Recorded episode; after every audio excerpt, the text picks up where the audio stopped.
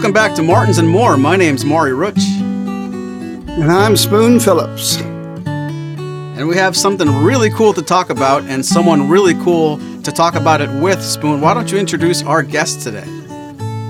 Well, our guest is an old friend of Maury and Spoon's, going uh, back a, a good ways. He's been at Martin Guitar for quite a while, eh, wearing a variety of different hats and uh, he's known to many people around the world, and it is Michael Dickinson.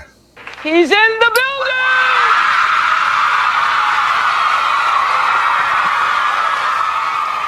Welcome, Michael. Welcome. Uh, thank you. Thank you. Uh, yeah, so old hurts. But yeah, we, I've been around a long time at Martin Guitar. Um, I'm getting ready to I get 32 years in, getting ready to complete year number 33 is coming up uh, in September. Wow. I started there, you know, we had a sawmill where, you know, we were buying logs from various countries all over the world. Um, and my job initially was stuff would come out of the sander. I was allowed to pick it up and put it down. and I did that for a couple of months. yeah, and then they sent me over to what the North Street building, what was known as uh, Woodworker's Dream. Uh, ah. We used to sell, you know, pre-sawn lumber, um, all sorts of sizes, all sorts of species to woodworkers, and we did guitar kits for up and coming wannabe luthiers. Um, all sorts of regulations changed, and we went strictly and became the guitar makers connection. So I made guitar parts out of hunks of wood. I bent sides. I glued stuff together and assembled uh, kits for people who wanted to build their own guitars. And I also, you know, in doing that, learned how to build and repair instruments. Um, and then I was then from there, I went into the customer service department. Um, you know, I spent most of, you know answering phone calls and emails from people all over the world. Everything uh, I joke. The number one question was, you know, how do I date my guitar? And my answer would always be, you bring it flowers and some candy. Ching. Yeah. Right. Um, and there, I was there for about 10 years, and then this weird job came up, and it said something like, um, go to foreign places, look at our wood supply, check, open up supply chains for wood. You know, 25% of the time you'll be traveling. And I went, this sounds cool. I mean, yeah, I'll go to a mill in Canada. I'll go to a mill in Alaska. I'll go to a mill in, in the southern U.S. And I believe my first official trip was to Finland for some thing, and then they about a month later I was in the forests of Cameroon uh, hunting ebony trees. So it's a little little different than what I expected, but and, and I've been doing that now. Uh, I think it's 12 years. I've been the official sourcing specialist for uh, lumber and timber for Martin Guitar. I had no idea you've been doing that that long. That's fantastic. I remember when that happened. Um, when you're hunting ebony trees, do you have to sneak up on them? Uh, yes, you have to be very, very quiet. so you mentioned the North Street building. A lot of people don't know that you were referring to the original site of Martin Guitar that was behind the old Martin House. That's still there. And uh, how many years did you actually work in that building? 12? No, 10. 10. And a lot of people don't know that building kind of extends past the that small building in the front. Did you ever make any uh, unusual discoveries, like up in the attics or down the basements, like old Martin memorabilia from the old days? Yeah, uh, surprisingly so. Um, there's three floors to that building. Well, technically four, because there is an attic but the third floor was just boxes full of stuff. And they hired a cleaning crew to literally, they opened up the window and were just throwing boxes into a dumpster. um, yeah, and, and one night I'm in dumpster after hours and I'm pulling out old forms from the 1800s, the 1830s and 40s, original drawings from CF the First, and a bunch of other stuff. And at, yeah, at that point, I was a, a newbie there, but I still I, I, called up Dick Boak right away at that time, and I said, "Hey, uh, we might want some of this stuff." And he came over, and together we worked in the dumpster and pulled out everything we deemed, you know, antique and vintage and needed to be saved. Wow. Amazing, amazing. Yeah, I, I had a feeling you were going to say something to that effect because I knew, heard stories about stuff that was just neglected and covered in dust and stuff on that building, play, you know, in the places people didn't normally go. You also been, were involved in customer service for quite a while, so you were wearing multiple hats at the same time uh, throughout a lot of that time period. Yes. Yeah, during the customer service years is when I started getting involved with the museum when we knew we were going to expand, when we knew we were getting close to the 175th anniversary, and Chris said, you know, it was either build a new building somewhere or expand the existing one. He purposely went and set up and said, no, we're, we're going to, his quote was, we're going to tell the Martin story. Because hmm. if anybody's was it the original, uh, not the original factory on North Street, but the original Sycamore place, the museum was two rooms one was like 12 by 12, and the other one was like 8 by 12, and there were maybe a dozen instruments in there. The other stuff Chris and, and Mike Longworth and Dick Boak had collected over the years was just sitting on shelves collecting dust. So, yeah, when the new museum was starting to be designed, Chris said, I need somebody who knows something about really old Martin guitars and my company's history. And I just sort of like raised my hand and went, Ooh, sir, me, me, me, me, me. you want to hear a funny story about that? You just gave me goosebumps. As far as talking about that small room uh, where the original museum was just a couple of rooms, the last time I stood in that bigger of the two rooms was when Sandy and Charlene gave me the news that yes, I could become a Martin dealer. My application was granted. That's the last time I stood in that in that place. That was awesome. Wow. That would have been a good trivia question. So does that make you old too? Wow, you're older than I thought you were. Oh, exactly. I don't know if I would say old. Well, you young whippersnappers, I remember uh, Michael and I go back through. Uh, we have several things in common. One was The Simpsons, and uh, which Mario always liked a lot too. So we used to send each other Simpsons stuff, and occasionally still do. And uh, when Mike became uh, no, no, when Michael became the uh, moved into the wood procurement um, that year, they were having a special event for the Martin's Owners Club that was replacing what we used to call Martin Fest, and at least at that time. And Mike was stationed in front of the new museum. The museum was pretty new at that time, and to hand out literature and stuff. And I brought him a present. Um, and his boss at that time saw me and asked me what I was doing, and I showed it to him, and and uh, and he still has it. And I've seen photo evidence that he still wears it in the jungle. I bought him an old-fashioned uh, safari pith helmet to yes. take with him on his journeys. Yes, it's not it doesn't protect you from spider bites, as I understand, but no. but um, yeah, there was. Um, was it in for repair or was it a custom guitar? No, it was my custom. Yes, and I filled uh, uh, an old case up with uh, parts from the repair department that they had pulled off of like a, a broken neck.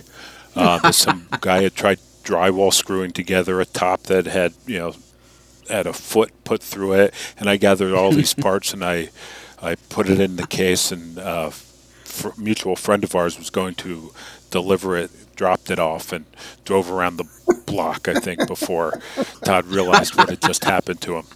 Yeah. So. Yes, he pulled up in the big city traffic, so I had to run down and grab it. And thanks a lot, and run back up and go up, you know, and up and uh, oh. back, and it was a good ways away before a good time later that I opened it. That was even the first one because these, I have to say, these were actually retaliations for practical jokes that I had played on Michael at times, yes. and the people at the custom shop. And the first time, first time I had. Uh, I had leaked some photos uh, online of the actual custom shop, and it was really like photographs of Homer Simpson, and you know, and, and you know, just it was very funny stuff that apparently custom shop didn't find too funny. So Mike shows up at the Martin Fest with my new custom, and it was a bag full of burnt wood and a Yeah. charred neck. Yes. You guys are terrible. So we go. We have a history about this stuff. But speaking of wood, I've also I know you know you've, you've gone to India, you've gone to uh, Africa, you've gone to Central America, um, and other places. You were also involved in going to Scandinavia related to Martin exploring and getting into wood torrefaction, um, what ultimately led to their vintage tone system. Weren't you involved in that in some respect as well? Yeah, because yes, I was. I, I went over to Finland uh, to a wood seminar that was basically about you know sustainability and using other products. And there was a gentleman over there who was uh, birch, and so I talked to him. We he gave me the basic lowdown, and yeah, so brought that knowledge back to Martin Guitar, handed it off to another mutual friend of ours, Tim Teel, and then me and Tim set about searching the universe of Pennsylvania for some place that could uh, do it locally, because you know the, the freight from Nazareth to Finland would you know add thousands of dollars to every guitar. so we had to find somebody local who had that technology available, and we found that, and uh, we're still using it to that day, or to this day. Wow. To, Very, very cool. So there will be there will be uh, Michael Dickinson's uh, intellectual DNA will be remaining at the uh, at the uh, Martin Company long after he's enjoying his retirement. So I know the the elephant in the room right now it has to do with the uh, the change of uh, spruce with the introduction of a new to Martin spruce species coming in for general use throughout the line, which is uh, n- named after the man that identified the natural hybrid species uh, by the name of Lutz. And can you give us a bit of a rundown on the when, why, and how of Lutz spruce at Martin Guitar? the when is now. Um, the why. Okay, so well, let, let's first talk about what it what is Lutz spruce. Like you said, it is a hybrid. So, you know, you have white spruce on the one mountain, you have Sitka spruce on another mountain, and then you know, like teenagers, they run down the mountain and commingle at night. So the faces of the mountain are on the you know so it's our Sitka, and then you might have a 10% Lutz, a 20% Lutz, a 30% Lutz, and then, you know, going up the other mountain, the the other, you know, more and more white spruce entering into the thing. Um, the truth is, a hundred years ago, we may have been using it. We just didn't know because nobody identified it. Nobody said, "Oh, they just called it spruce." You know, uh, when we first, when Martin Guitar first started doing Sitka, they didn't even call it Sitka; they called it Western spruce. So, and has it hybrided before it was identified? Probably. Trees have been around for millions of years. Yeah, and it wasn't identified until until the 1970s or 1980s. So the Yeah. naturalist who had, you know identified it. So it wasn't that long ago that they even knew it existed. Yeah. So, so it, it, the truth is, uh, you know, if I locked you in a room with ten guitars and told you two of them were Lutz pick it out, I highly doubt you'd be able to do it because they look almost identical. Um, they're very subtle differences, but you get subtle differences between um, Sitka spruce tops. That's a good point. the yeah the why is for um, so the Tongass National Forest, um, where most of the Sitka spruce in the world comes from, you know, for the most part they're going to stop logging it. Uh, there might be some selected logging in basic. That's in southern Alaska. That's the southern stretch of Alaska. yeah, this uh, southeastern Alaska, and the companies up there and, and different government bodies said, you know, this this is a very unique forest. Um, at the rate you're cutting it, you're going to run out of wood. So um, they've opted to, you know, let the forest regenerate for whether it be hundred years or thousand years. Um, with with is a wonderful thing. So we've moved uh, the in, not we as in Martin Guitar, but we the music industry have moved a little more east and went into British Columbia, um, and there everything is run by indigenous people groups, and you know they hang out in the valley where spruce is. So that's what we have to use these days. You know, tonally we've found very little difference. Visually, there's very little difference. I, and there again, like I said, you know, hundred years ago. I was just going to say there was there was also a uh, that forest was also hit really badly with a a bark beetle infestation that was actually uh, destroying a lot of young trees too, and I think that's what kind of started the panic, and that was several years ago. But I think that was also part of the of the forest and uh, Forest Service saying that something you know we have to protect the forest. I think that was one of the original inspirations for that all of this happening. So you are now using Lutz basically as the main spruce, or you know what percentage of it remains Sitka? I mean, do you know those kind of numbers? Can you share those kind of numbers? The I can't share them because we don't know. Uh, it's really it, it's going to be um, like a year by year. It's literally going to be an order by order thing. You know, we are going to place an order for X amount of guitar tops, and our vendors are going to say, okay, we can get you X amount of guitar tops. However, you know, a certain percentage is going to be Lutz.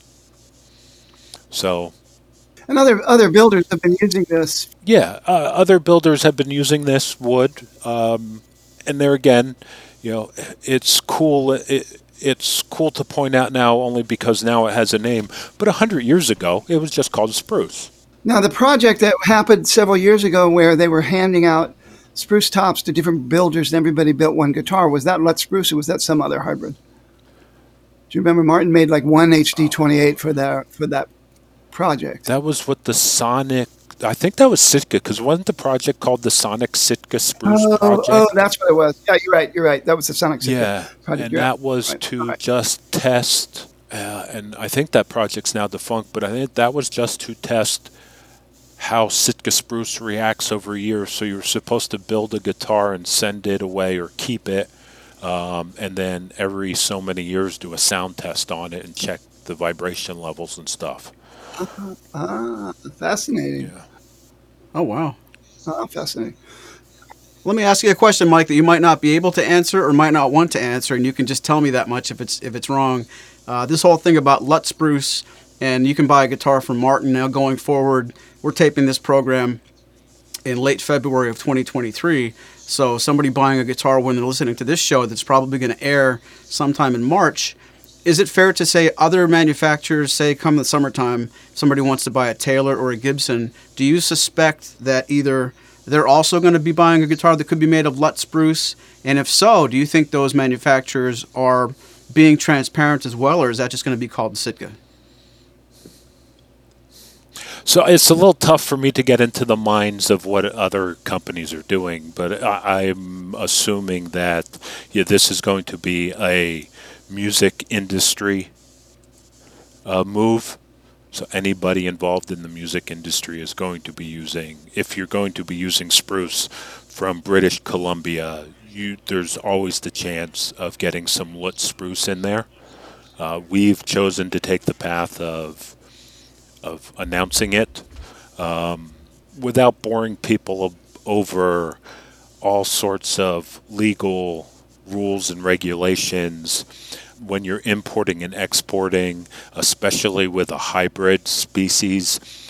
Sometimes, um, you know, you, there's just not enough blank spaces on the piece of paper to fill in, you know, Sitka X Lutz, you know, Spruciana, you know, dot dot dot dot dot. So um, and there, I, I'd, I'd have to do a lot more research to to figure out what all the legal ramifications are. I mean, I, I tell people all the time. I said, you, you know, people, uh, to, hey, have you heard of this wood? It's called Meranti, and I go, Yes, I've heard of it. Well, why isn't Martin using it? I said, well, because 20 years ago it was called Philippine mahogany, and the Philippines were pretty much devastated through a variety of natural occurrences, and the wood there is just, uh, you know, it's, it's taken them years to undo themselves from those situations, and it's just not commercially available right now. And one day in the future,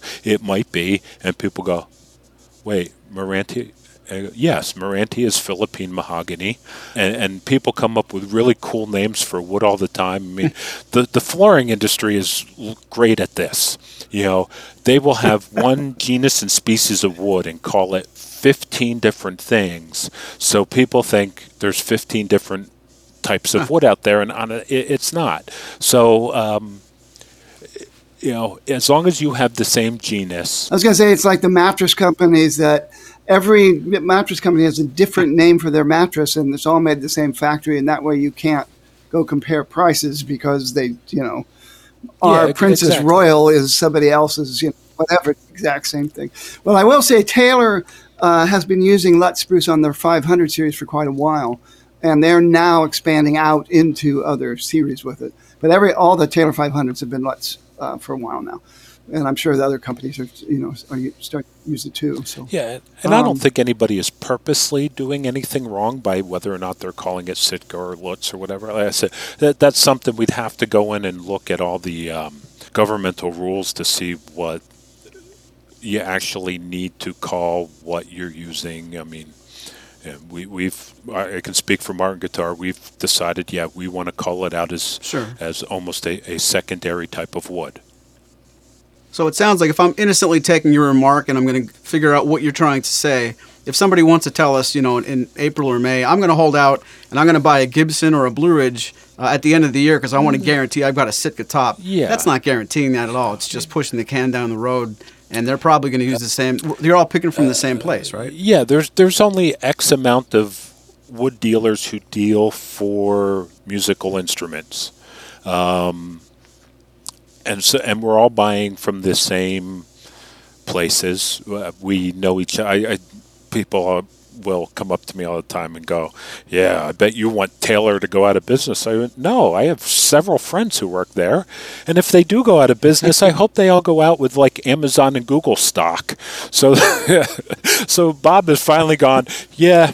Andy, I've given you the company, and now I'm closing it down. And here, here's Google stock for everybody, and they all buy beach houses and relax. You know, I, I- you know, I, I'm I have no personal vendetta against any other guitar company out there. I mean, uh, we're there again. I've I've known the wood buyer for Fender. I know the wood buyer from Taylor. I, I you know, I, we work at the same companies. We visit the same forest. Yeah, it's maybe just on our little in our wood area. We're we're we're not mean and nasty to each other. We leave that to salespeople. So. Well, I, I've seen the beach houses along the Schuylkill River in Pennsylvania, and uh, and uh, you know that's that's that would be a sore consolation if people out in Taylor are getting uh, Pacific Ocean. No, beach, beach house. houses for But, out, um, out in San Diego. I mean, you, you know, you get great weather, Yes, you know, exactly. lovely house on saying, the beach. Hemingway beach houses, but uh, Pennsylvania beach house is not quite the same. But uh, and of course you've dealt with a lot of other woods. We'd like to talk about some of those uh, woods people don't think about. But right now I'd like to talk a little bit about rosewood. And to begin with, I'd like to talk about the guitar you finally had made, the Martin guitar that you had made out of uh, particular wood. Can you tell us a little bit about that? Yeah, so when I hit 25 years at Martin Guitar, I had a guitar made out of East Indian rosewood back and sides, but it was a pattern I have never seen before. It's basically like quilted maple. This is quilted East Indian rosewood. Um, I was in India. Um, The company I was there visiting was actually cutting electric guitar blanks for a certain electric guitar company, and they split open this log, and when it opened up, it had this very unique pattern in it, and I jumped into a pit. on top of the log and started yelling, Mine, mine, mine, mine, mine. um, I then took pictures of it and I sent it to the wood buyer from that company. I went, You're not getting this. This is mine. LOL. so it was quilted. It was, it was like I said, it was this weird quilting pattern. Um, and yeah, I think we, it was, we got enough to make like eight guitars that was about it, and a couple extra fingerboard and bridges.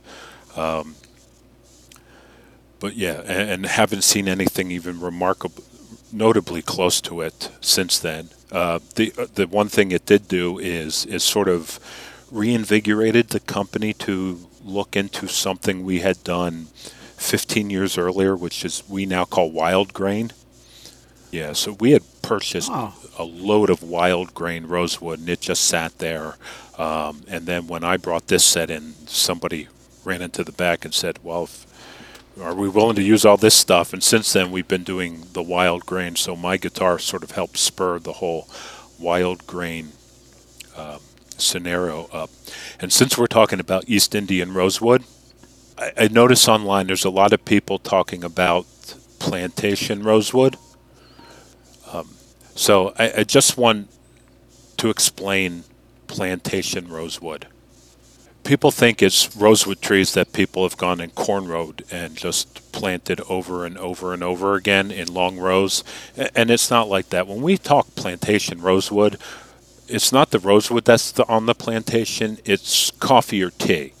So basically, there are coffee companies and tea companies over in India that will purchase large parcels of natural forest and then they do their best to sort of fence it off. And then inside those parcels, they walk through, and that's where they will plant the tea plants and the coffee plants. So the trees that are coming off of plantation are natural forest trees. They just have, you know, coffee and tea growing underneath them. So it's not like when we talk plantation mahogany. Oh, wow. Plantation mahogany is the English showed up in Central America, grabbed a bunch of mahogany seeds, and then went over to Fiji and other countries and planted all of those seeds in corn rows and then just walked away and let them grow for a hundred plus years. So, plantation in India's natural forest plantation mahogany is human intervention.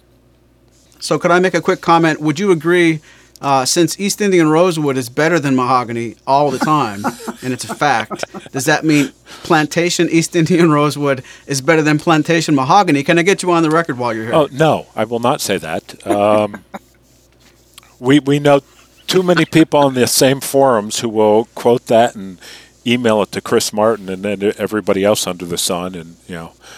Uh, so. you didn't hear it here first, folks. I take the opportunity every week to push my agenda that rosewood's better than mahogany. Okay. And you're well, no different, um, so I just had to. Try. Everybody so, knows he's kidding. He's kidding. Uh, yes. Um, but so tell, go back to your guitar for a second. What is what? How, what size is it? It's a long scale, short scale. What style was it in? And is that the guitar that you brought to show us at, at Martin Fest the one year when when it was at the uh, Holiday Inn? Yeah. Yeah, it's yeah. a, a triple O 12 fret, solid headstock. It's got the rosewood. It has this other wood that was this really cool funky log I found at a sawmill in Pennsylvania. It was called Wandoo, which I believe is originally from Australia. And I just liked the way it looked, and it had this cool bubbly. So I used that for my bindings and inlays. I had used ebony from Republic of Congo that I had just pulled in for the fingerboard and bridge. It has the pick guard is a particular shape of a very early triple 018 we have in the museum because it's not around the center ring, it's around the outside ring and it is a solid headstock oh. instead of a slotted because there's a 12 fret dreadnought I bought for the museum that has a solid headstock, and I just like that look of the 12 fret solid headstock. The, the whole story of the D12 fret hmm. guitar is um, So we buy this guitar from this gentleman. He calls up. My uncle just passed away. He was friends with Mike Longworth. I buy the guitar. About three months later, this later this girl comes in, and she demands to see her uncle's guitar. And I'm going, oh no. So I get the guitar, I show it to her, and I have the receipt in my hand. And I'm going, uh, we bought it from this guy, is everything. And she just then starts crying hysterically uh, about how she's getting married and her uncle was supposed to play this guitar at her wedding and he unfortunately passed away and like the tears are just flowing down her face and i'm starting to go no it's okay if you want to borrow the guitar it's fine. And and then so eventually what happened is is you know what is it something borrowed something blue? Is the wedding thing? Hmm. He had a strap Yes. in the case that was just like a, a blue cord. So I undid the cord, I handed it to her, and I said, mail it back to me after your honeymoon. And she did. So, yeah. Wow. Wow. Wow. So, yes, Michael Dickinson has inside stories nobody else does yet again. Uh, rosewood, uh, varieties of rosewood now. And I know you were involved like the time that Honduran rosewood started showing up on Martin guitars, at least again, and Guatemalan, which had not really been showing up on Martin guitars. And now uh, Guatemalan has been embraced and is now showing up. I have a fantastic Guatemalan guitar that um, that you guys made for me. Guatemalan rosewood guitar with that Adirondack spruce top that just gets better and better and better. And uh, so, tell us a little bit about the introduction or the the em- embracing Guatemalan now that it's starting to be used on actual models, not just available for custom orders. Embracing Guatemalan rosewood. So, um, with Madagascar and the situation in Madagascar, um, I will give credit to Mr. Tim Teel, who I'm sure. Uh, have you interviewed Tim yet? Yes, we had him on. Okay. Yes, we did. We have, yep. When we were down to maybe what we deemed five years worth of material left, me and Tim started looking and hunting. Honduras rosewood was, of course, every what everybody deems as the best sounding wood. Um, it's a little lighter pink hue in color, pink hue in color, and uh, the trees don't grow that big. So it's it's tough to get a lot of dreadnoughts out of them. Um, we looked into Cocobolo, but of course, it's very oily. It's very resiny. Um, you have to sand it a little bit thinner, um, and some people have allergies to it. So while our dust collection systems were fine and kept everybody safe, it was just some people years ago. I think it was actually I think it was Dick Boak had a reaction to it. So we, we weren't really fond of using Cocobolo, and there again, the, the amounts available were just not huge, and so we just wondered wondered looking at to different sawmills, talked to different people, and we eventually stumbled on a place that said, "Hey, we have this sort of rosewood. Uh, we can get you pretty decent supplies. We are the first company in this country that's harvesting this wood here. Um, so, yeah, we." Um, we started slowly but surely acquiring it in you know um, and we we started off slowly with a couple of limited special editions a couple of customs um, to get the public you know behind it uh, and then eventually we got to the place where you know Madagascar was had to go away and we needed the replacement so we put this in place Wow. Well, I'm a big fan. I'm a big fan. I uh, I am glad you guys are doing it. Now it's available on the new D8 D28 Authentic, um, the, uh, the latest version of the D28 Authentic 1937. So I think people would be very happy with those guitars, and I certainly really uh, love mine a lot. And I know Lawrence uh, Lawrence Juber loves his a lot.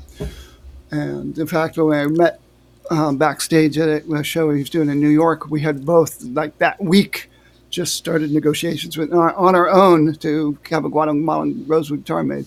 So we traded notes and. Uh, and like you said, you didn't go into the problems in Madagascar, but they were pretty severe politically, and you know, in a, in a limited supply. So, yeah, there's. I, I think but, uh, by now everybody knows, you know, between the politics and and the illegal logging has been, uh, you know, in the news hundreds of times. And basically, what what Madagascar did is they went to CITES, which is a, a arm of the United Nations and said, "Hey, we need help," and you know, so at this point, supposedly everything is, as far as logging in Madagascar is supposedly closed down, and I hope it is. I mean,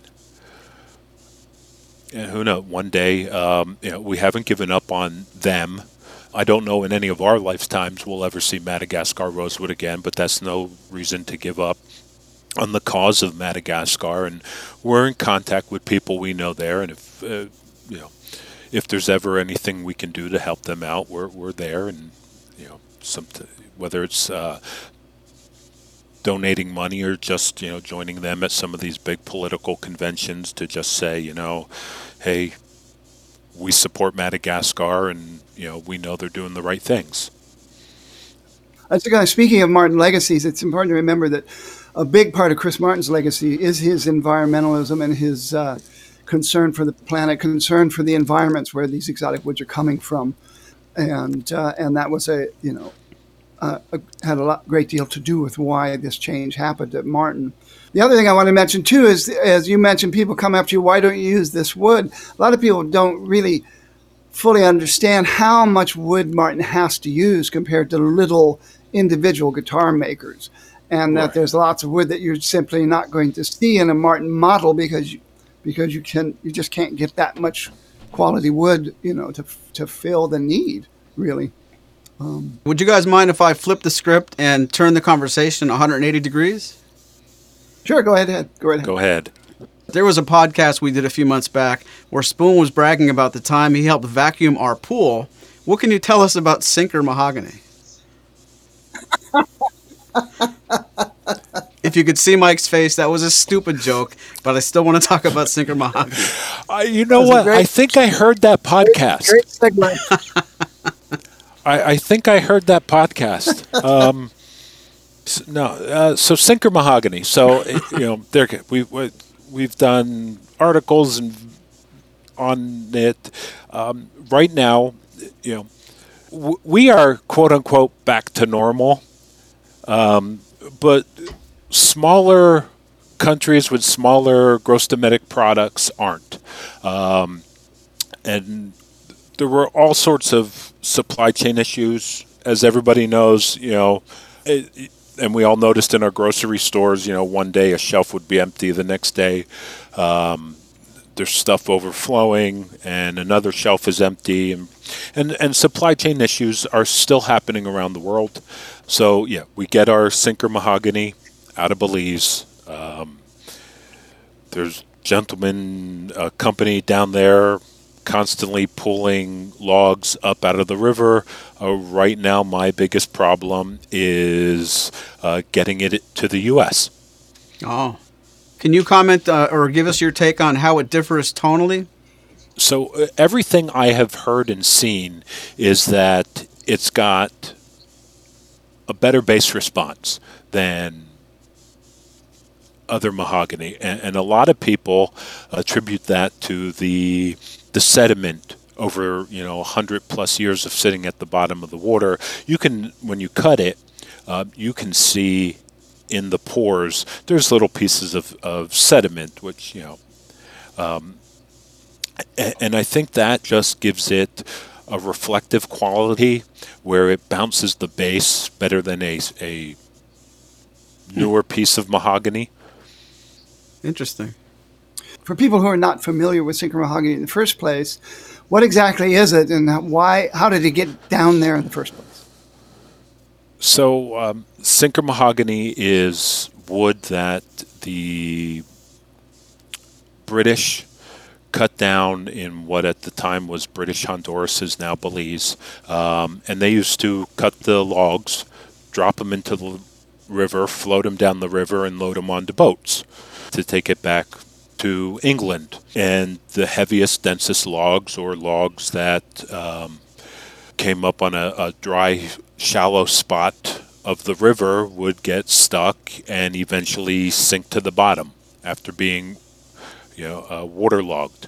So we've recently started working in, well, I think it's what, it's got to be six or seven years now. We started working with a company that was pulling these logs out of the river and slicing them up. When, when you're pulling the, the wood out of the river, it's, it's hard to tell if it, some of them you can see old axe marks where the guys cut it. Uh, some of them may have fallen naturally and may have been in down under there, you know, for 200 plus years, maybe 300. It, it's tough Wow. to tell. From my limited experience of playing it firsthand and hearing other people play it, it does seem to have a, I would call it, it's a very full bodied mahogany sound.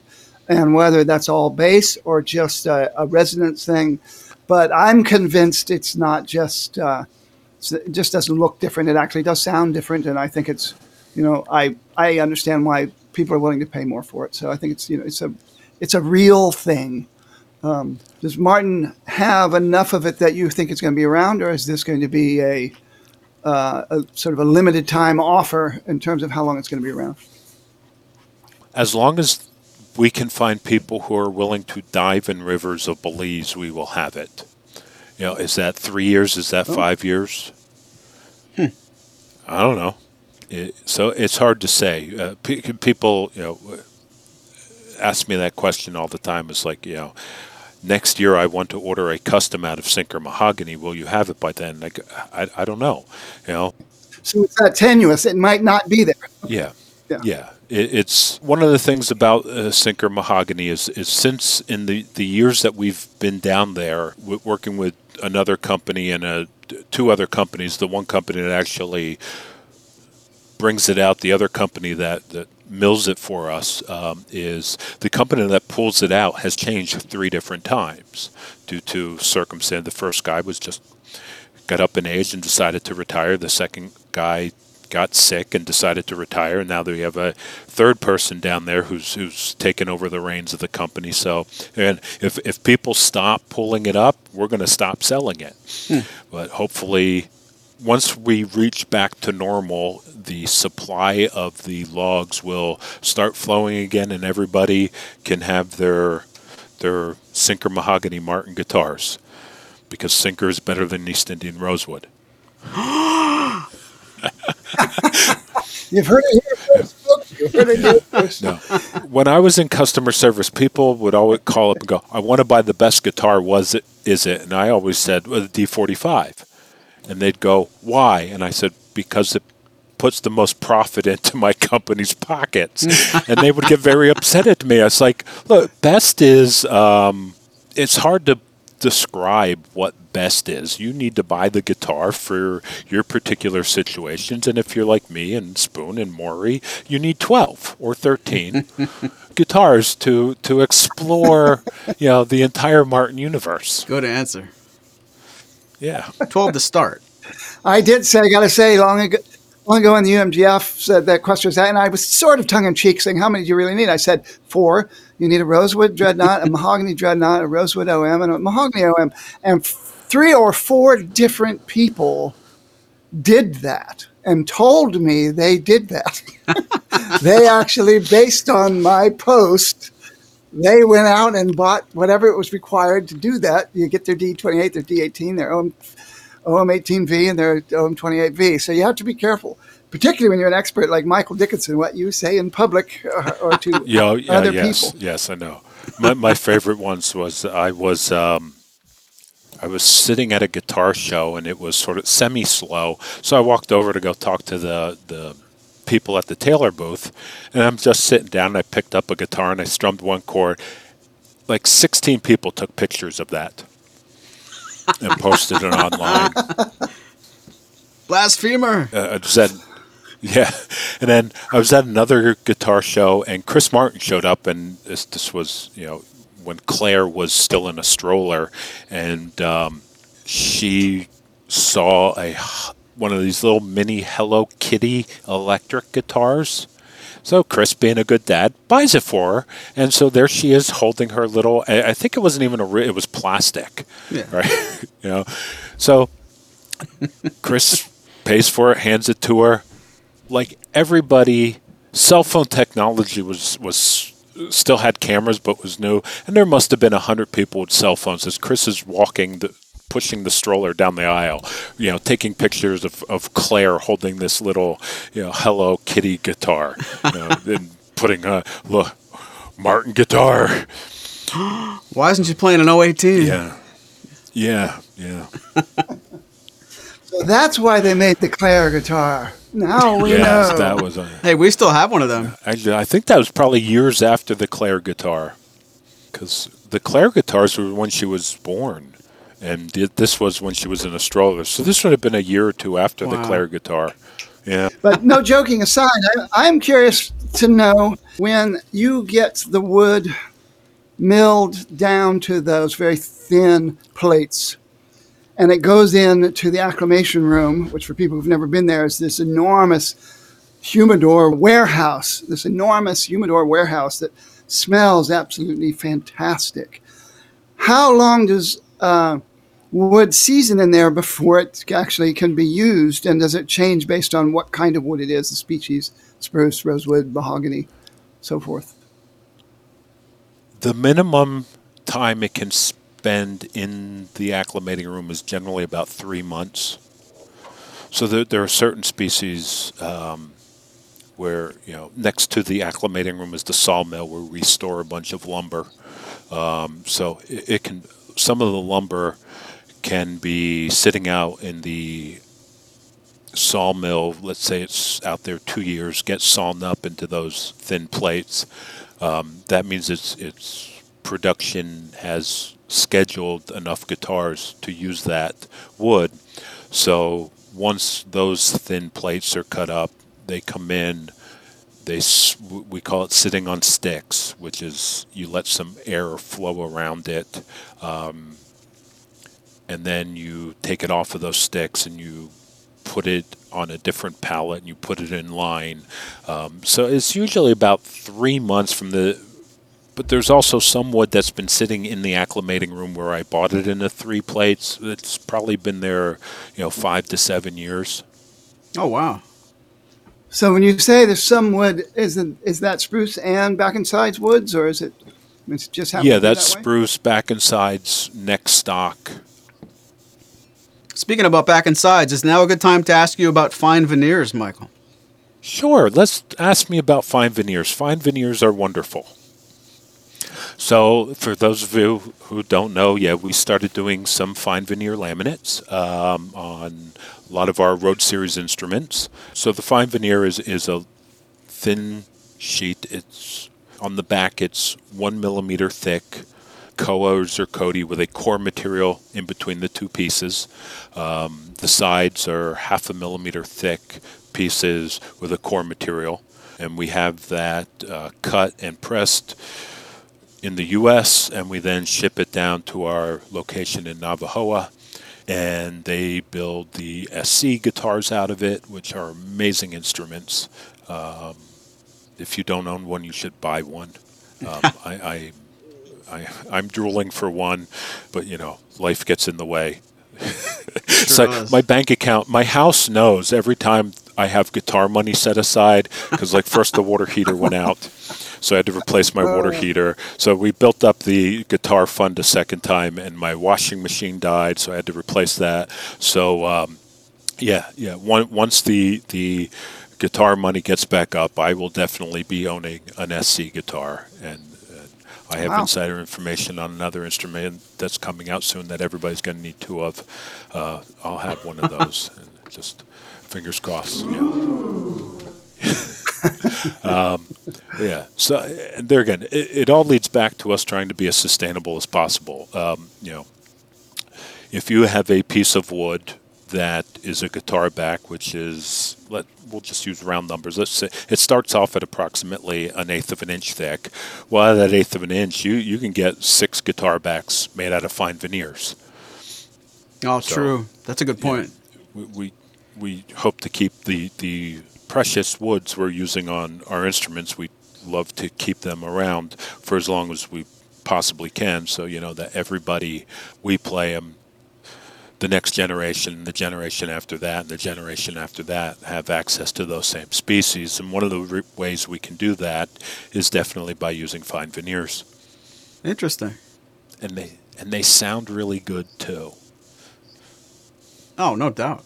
I have to say, I was not I was not prepared for the fact that the Koa and the Ziricote guitars, because the back is lined with it as well, actually sound different. And I actually hear that that pretty high thing you get out of Koa, and I hear a little more bass as Ziricote. And at first I thought, well, maybe this is my imagination because it looks that way. But I think it's because they actually put the veneer on the inside of the guitar as well, on the inside of the back. And so Yes. that's what's actually reflecting the sound waves. Well, you know, even if it's just a thin, you know, millimeter. Um, but um, I was very impressed with that. The 13s, you know, the the uh, level 13 of the Road Series, and and of course the CS model, uh, particularly really cool. So, Michael, you talked about not predicting the future and how could you know? Uh, I'd like to ask you, when do you think you'll see the first SC13E E variant in the museum? It's already there. Well, I mean, as a vintage piece. Oh, as a vintage piece. Um, let's see. Okay, I will be retired or at least very old.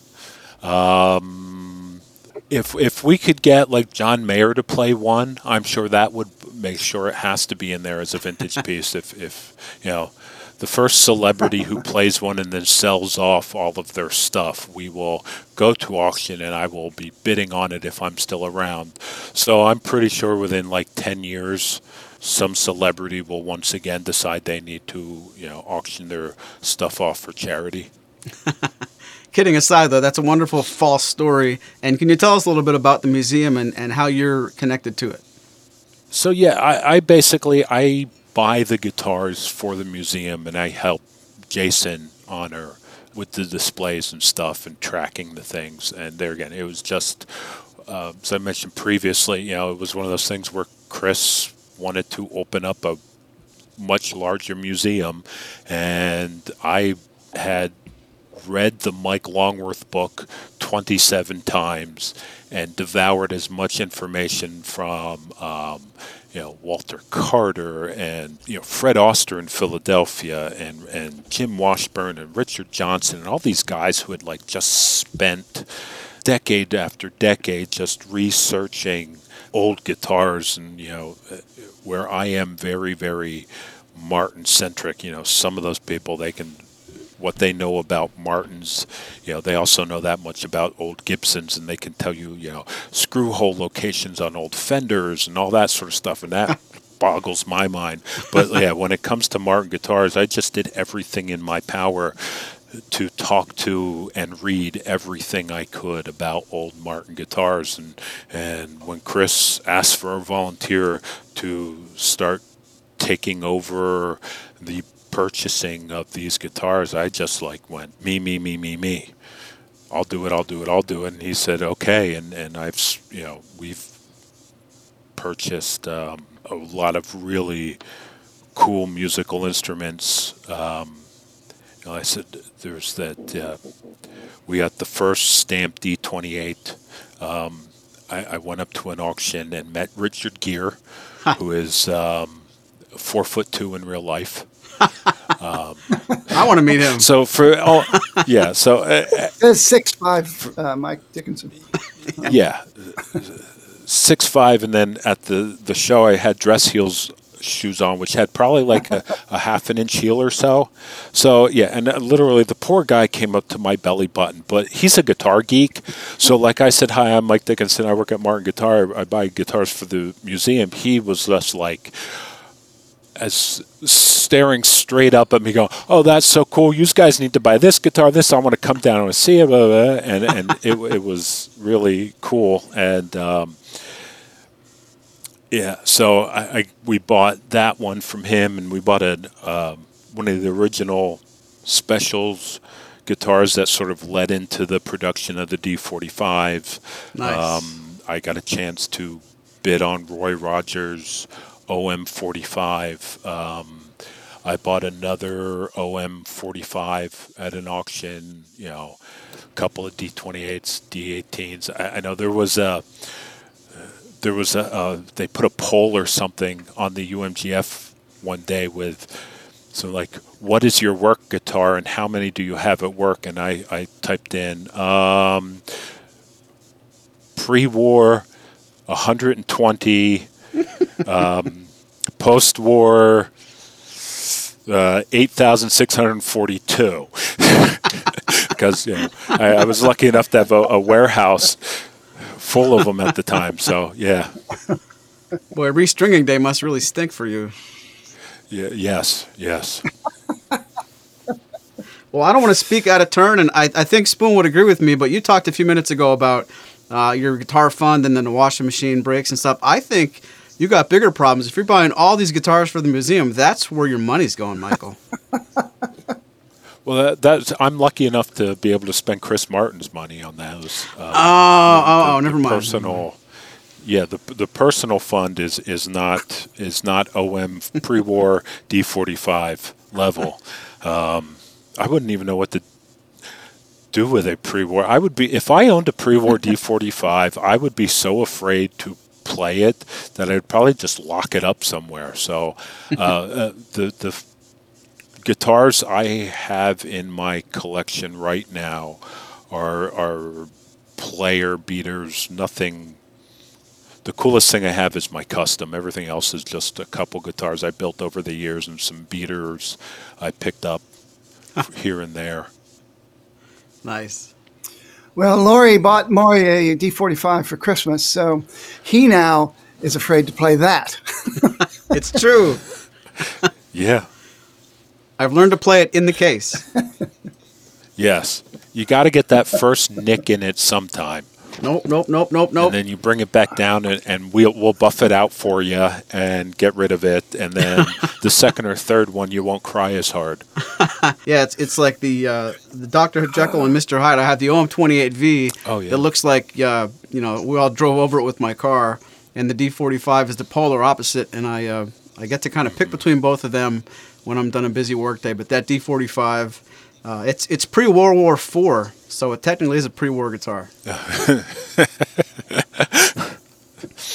Even pre World War Three, for that matter. So, yeah. yes. Yeah. Yes, indeed. Now, I know you said Martin's back to normal after the pandemic and all that, um, but you have not been going overseas yet. Do you have any uh, trips planned? Do you have, have anything in the works? Yeah, I'm getting ready to head to Africa. Actually, I, I started off this morning uh, at the doctor's office to make sure I was up to date on my shots and pick up all the anti-malaria meds I need, and then had my blood work done to make sure I'm healthy enough to travel. So, beginning of March, I will be heading over to Africa to go look at wood. Wow. Excellent. Well, we spoke about sustainability and the fact that you get to go to places like jungles to look for wood. Um, we haven't really spoke much about domestic woods, uh, other than talking about the Sitka that comes from southern Alaska. Uh, Martin certainly has a lot of domestic woods. They don't use them that often. But what are some of the American, like United States of American grown uh, woods available from Martin if somebody wanted a uh, a not just a guitar made in America, but wanted the trees made in America. What do you have, and and how popular are they in terms of custom orders and that kind of stuff? So first, let's not forget Hawaii is part of the United States, and we do a lot of koa Oh, quite so. Yeah, with ukuleles and guitars. Um, you know, sometimes it's you know because it's not part of the the continent, we forget about that. But so we, we do use a lot of koa. Um, other woods, of course, cherry, which has been uh, our FSC certified guitars for as long as we've been FSC certified uh, since I think what the first time we did that was in '97. Um, you know, we've used cherry. That being the Forest Stewardship Council, by the way. Yes. Um, and of course, we've done lots of walnut guitars. Um, we've done, you know, th- there's several different species of walnut that grow throughout the U.S., and we've done pretty much every species. Um, and, and that comes and goes in popularity. I mean, it, we, what we've noticed is like we can sell a thousand walnut guitars, and then people who want them sort of cool off, and then six months or a year will go by, and then all of a sudden walnut gets popular again.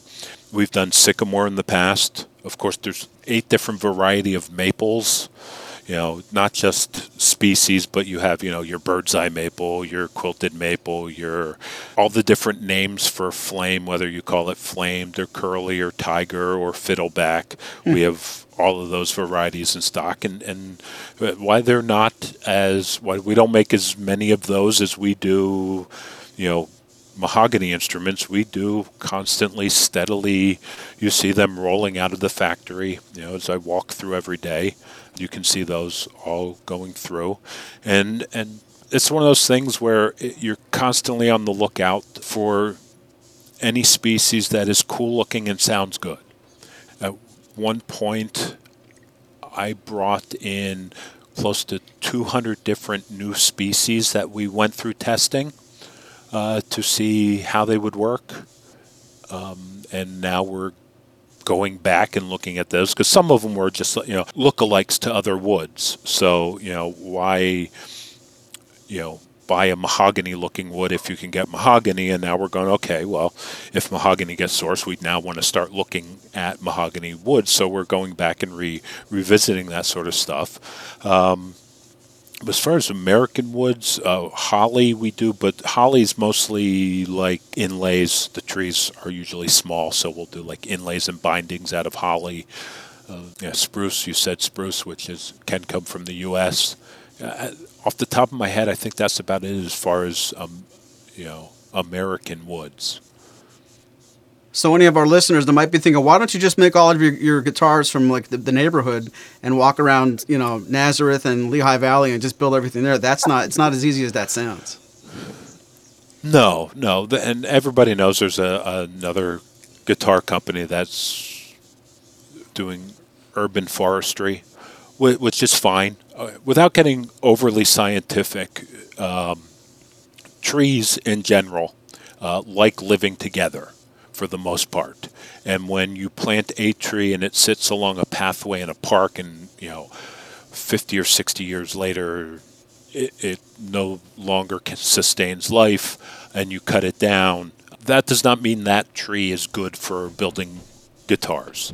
You you got to cut the tree into lumber and you got to look at the grain and you got to look at the stability. Is there any rot? Was there any wormholes? You know, we get people all the time who call up and go, I have an old walnut tree that sat on my grandpa's farm for, you know, 300 plus years. And you know that if you cut that tree down, somewhere in the middle of it, there's going to be a large hunk of metal because somebody nailed something to it at one point or another. and, you know, the, the sawmills I work with in, in the area, the last thing you want is a very large bandsaw blade hitting an old, you know, piece of rebarb because oh. things just go flying all over the place. Um, wow. And even, you know, a lot of times, if the piece has been there so long and it rusts really bad, some of their handheld metal detectors won't even pick it up, and they run into it, and it just goes bang. Wow, and it, it's horrible. So yeah, a lot of our, you know, when people are, are cutting lumber, they're cutting lumber for, you know, your woodworker, your door manufacturer, your furniture guy. And when you cut wood for guitars where it has to be quarter sawn, it's a whole different resawing scenario. So they need to make sure that they're not going to lose money in the hopes of possibly one day making selling a guitar set.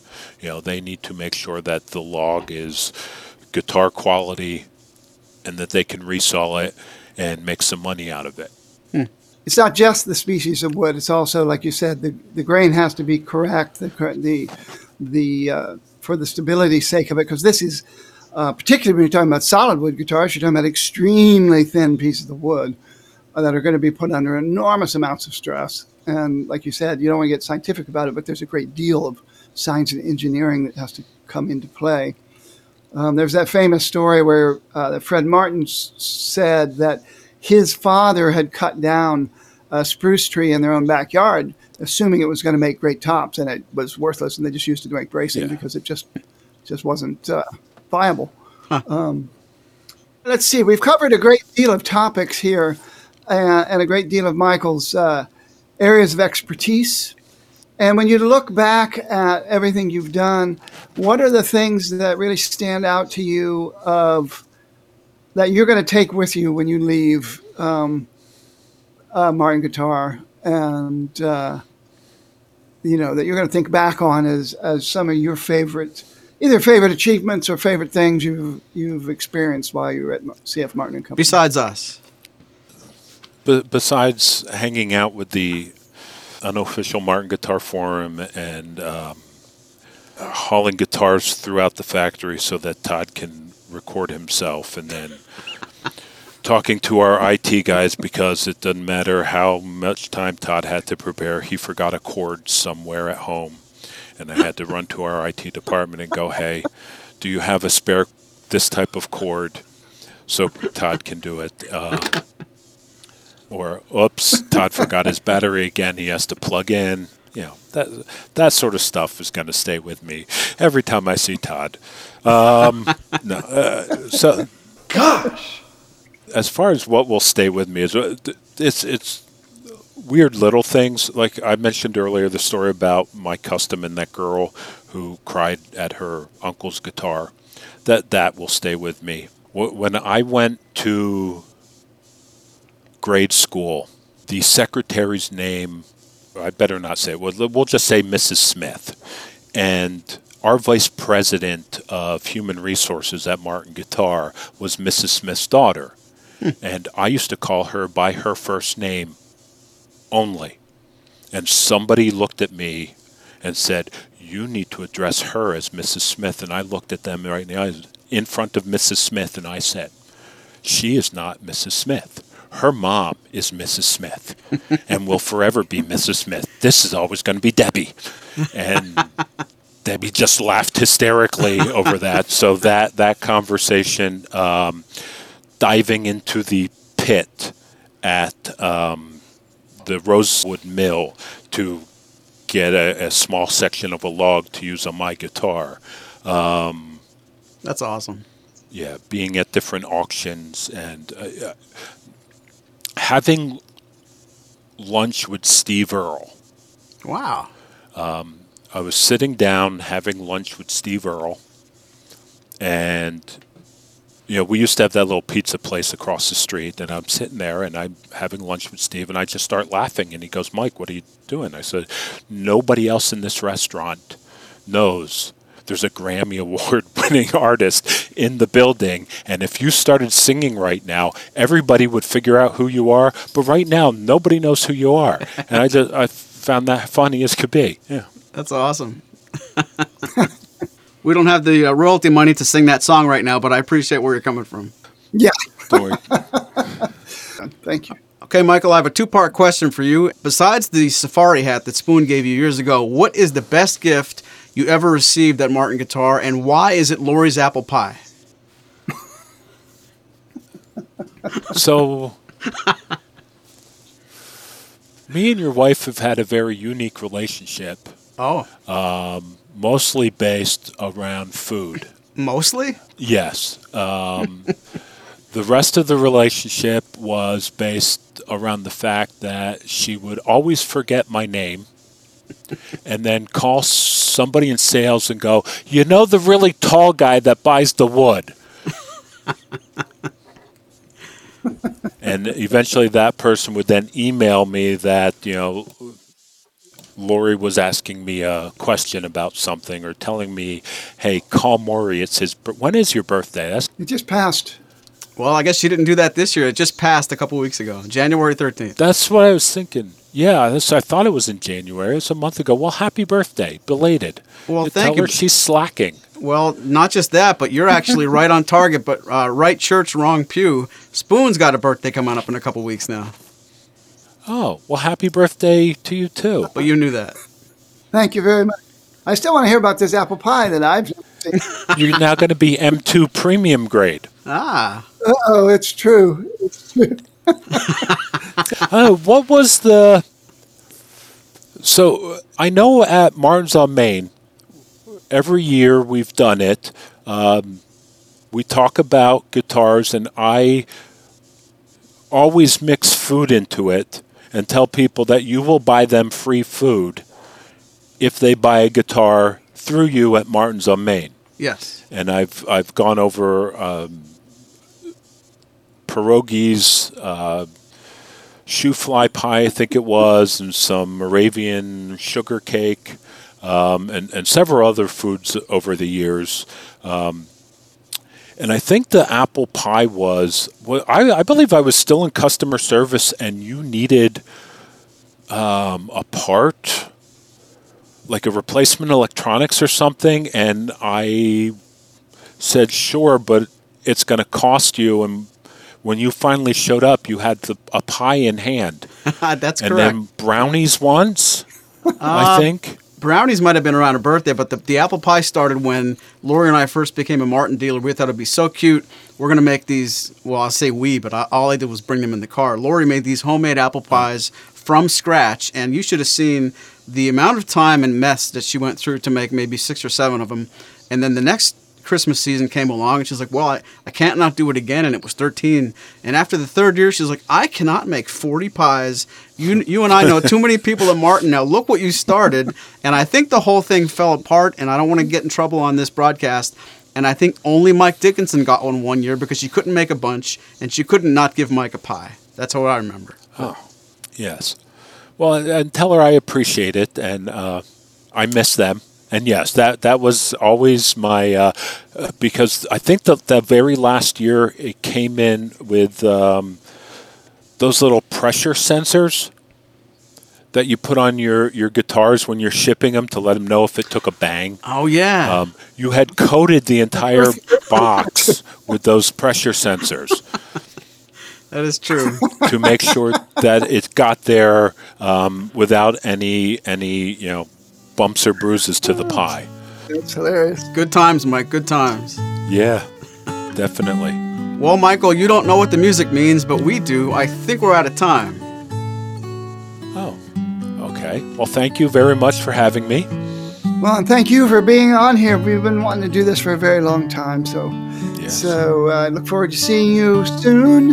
Uh, as NAMM's coming up, and and our trip to the factory will be coming up. So so we'll catch up then.